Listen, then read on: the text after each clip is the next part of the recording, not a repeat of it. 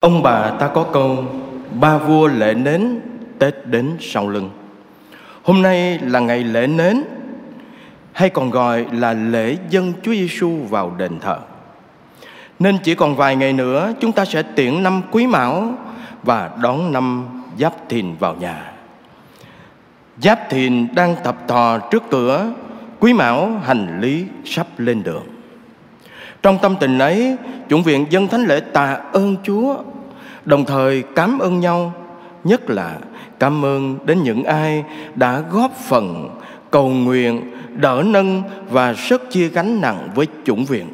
Không phải chỉ năm nay mà trong suốt 160 năm qua, từ khi chủng viện được đặt nền móng xây tại khu đất này. Nguyện xin Chúa nhờ lời chuyển cầu của mẹ Maria và Thánh cả Du Sa trả công bồi hậu và chúc lành cho tất cả những ai trực tiếp hay gián tiếp đã đang và sẽ giúp việc đào tạo các ứng sinh linh mục cho giáo hội. Vì thế, tâm tình tạ ơn đó là tâm tình đầu tiên và xuyên suốt trong thánh lễ hôm nay. Mặc dù trong thánh lễ hôm nay là lễ dân Chúa Giêsu vào đền thờ, nhưng thật là đẹp khi giáo hội mời gọi biết bao nhiêu người cộng tác vào trong công trình đào tạo các ứng sinh linh mục. Trong đó có biết bao nhiêu tấm lòng quảng đại dân mình cho Chúa. Xin quý ông bà, anh chị em cũng cầu nguyện cho các cha, quý cha, quý thầy, quý sơ và nhân viên trong gia đình chủng viện. Trước hết, chúng ta hãy lắng nghe một câu chuyện nhỏ. Có một cô gái Do Thái 16 tuổi tên là Inda. Trong cuộc tàn sát những người Do Thái do Hitler chủ trương vào Thế chiến thứ hai, gia đình cô và rất nhiều người Do Thái khác bị bắt, bị tù đày, bị lao động khổ sai, bị đối xử bất công và bị giết chết. Cô Inda bị chuyển từ trại tập trung này sang trại tập trung khác. Những ngày tháng tù đầy, lao động cực nhọc, ăn uống kham khổ đã rút cạn sinh lực của một cô gái tràn trề sinh lực 16 tuổi. Khiến cô quỵ ngã không thể đứng vững nổi và được đưa vào trạm xá. Ban đầu binh lính nói không còn có thể làm việc được nữa thì giết quách đi. Nhưng mà tại trạm xá thì cô được tiếp cận với một nữ y tá Ba Lan, người công giáo, tên là Wanda, và đáp lại lời mời gọi của Đức Thánh Cha Bio thứ 12 lúc ấy nữ tu công giáo, mặc dù làm việc cho Đức Quốc xã, nhưng thấy mình có bổn phận phải giúp đỡ những người Do Thái. Và theo lời mời gọi của Đức Thánh Cha, nói làm bất cứ những gì có thể để cứu giúp họ. Nếu được, thì cứu mạng sống của họ. Và vì thế, nữ y tá nhân hậu ấy đã chăm sóc chẳng những cô bé Inda được đưa vào trong trạm xá mà còn tất cả những ai được đưa vào trong trạm xá. Bà tìm cách để cứu họ. Bà coi cô như con đẻ của mình và tìm cách cứu đôi chân đang có nguy cơ bị hoại tử. Bà lén mang đến cho cô Inda và cho cả các tù nhân khác những thức ăn mà các tù nhân không bao giờ dám mơ ước tới. Đó là súp khoai tây và sô-cô-la Cô bé Inda và những người khác mau chóng lấy lại sức.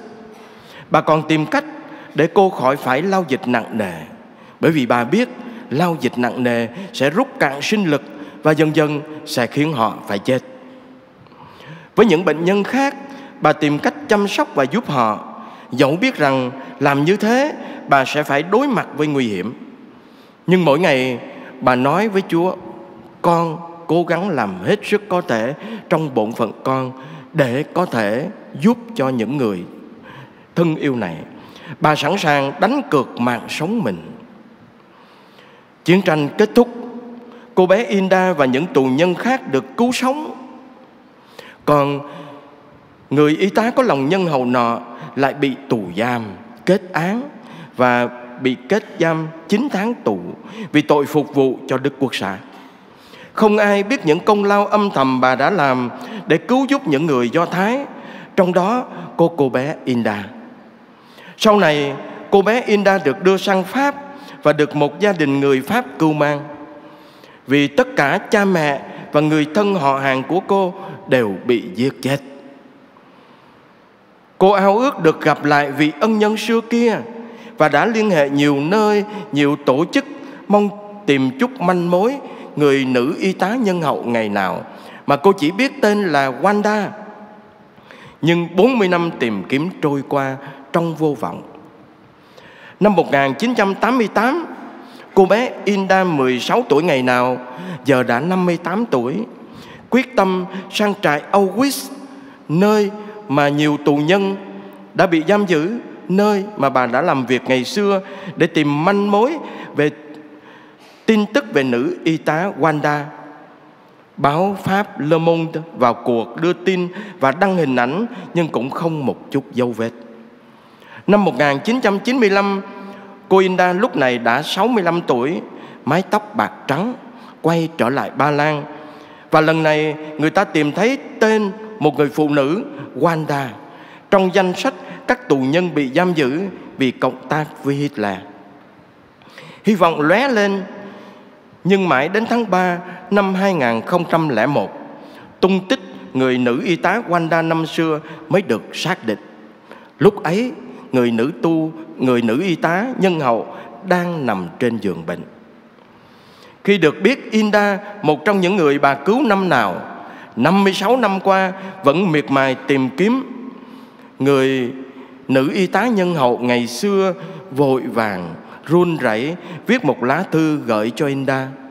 Trong đó có những lời như sau: Inda, con yêu quý, mẹ vẫn nghĩ về con, con là con của mẹ, chính tình thương ấy mẹ đã cứu con.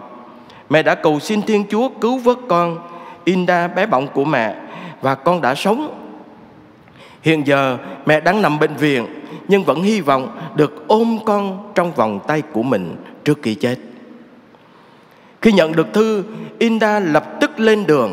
Lúc đấy Inda đã 70 tuổi. Hôm ấy, vào ngày 22 tháng 4 2001, đến Ba Lan, bà Inda từ phi trường tức tốc vào bệnh viện Thánh Tâm. Nhưng trớ trêu là người nữ y tá nhân hậu ấy đã đi vào hôn mê. Mọi người không ai cầm được nước mắt. Khi thấy một phụ nữ đã ngoài 70 tuổi, ôm hôn một bà cụ già chín mươi mấy tuổi và kêu lên, mẹ Wanda ơi, con đây. Con là Inda đây. Con cảm ơn mẹ, cảm ơn mẹ. Người nữ y tá già không còn biết gì nữa. Ngày 26 tháng 4 2001 bà Wanda thực sự giả từ cuộc sống trong an bình nhưng bà đã để lại một tấm gương nhân hậu không bao giờ phai mờ còn Inda cô gái bé bỏng năm nào cũng nêu một tấm gương thật cảm động về lòng biết ơn cứ khắc khoải trong suốt 56 năm trường. Kính thưa anh chị em, mượn câu chuyện ấy trong bối cảnh lễ Chúa Giêsu dân lễ dân Chúa Giêsu trong đền thờ trải dài trong lịch sử chủng viện 160 năm, con cũng muốn cùng anh chị em dâng lời tạ ơn. Không tạ ơn Chúa sao được, Vì 160 năm qua, Chủng viện thân yêu này Đã được Thiên Chúa chăm sóc giữ gìn Chỉ tính từ khi chủng viện thành lập Tại đây năm 1863 Đã có 9 giám mục người Pháp Và 14 giám mục Việt Nam Cả chánh tòa lẫn phụ tá Coi sóc giáo phận không tạ ơn Chúa sao được, Vì chủng viện Thánh Du Xe. Nơi đây là nơi xuất thân của nhiều giám mục, nhất là đức giám mục Việt Nam tiên khởi, đức cha Doan Bautista Nguyễn Bá Tòng đã từng học tại đây làm cha sở, giáo sư Tân Định họ đạo Tân Định.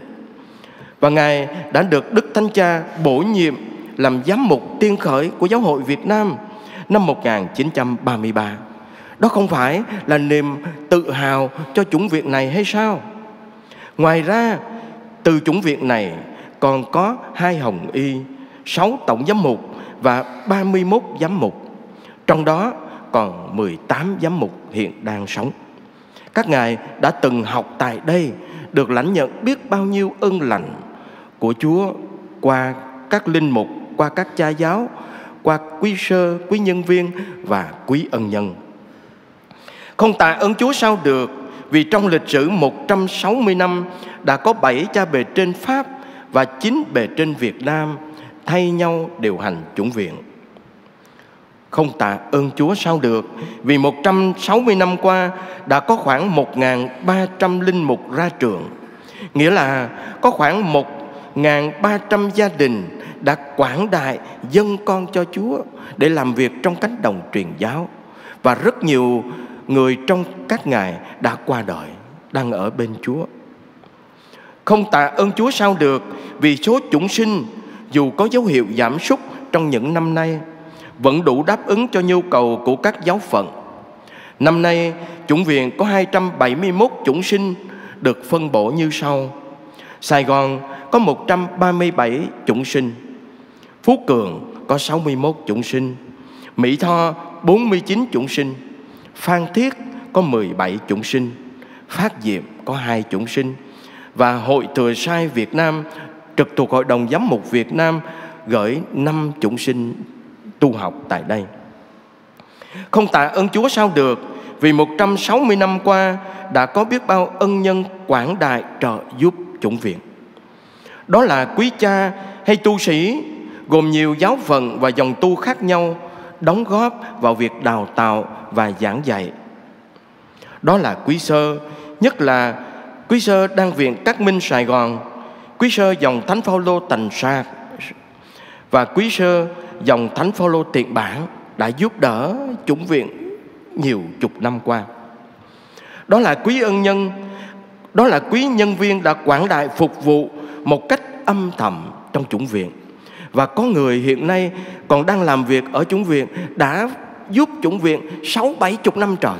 Làm việc từ lúc mười mấy tuổi, hy sinh cuộc đời thanh xuân của mình để giúp chủng viện cho tới giờ này ngoài 80 vẫn còn làm việc đó chẳng phải là phép lạ, là ân nhân một cách âm thầm của chủng viện sao đó là quý ân nhân đã âm thầm trợ giúp chủng viện mà nhiều người trong số họ không muốn cho biết danh tính chỉ xin chủng viện cầu nguyện cho gia đình mình mạnh khỏe, cho mọi người trong gia đình bình an và sốt sắng giữ đạo thánh chúa.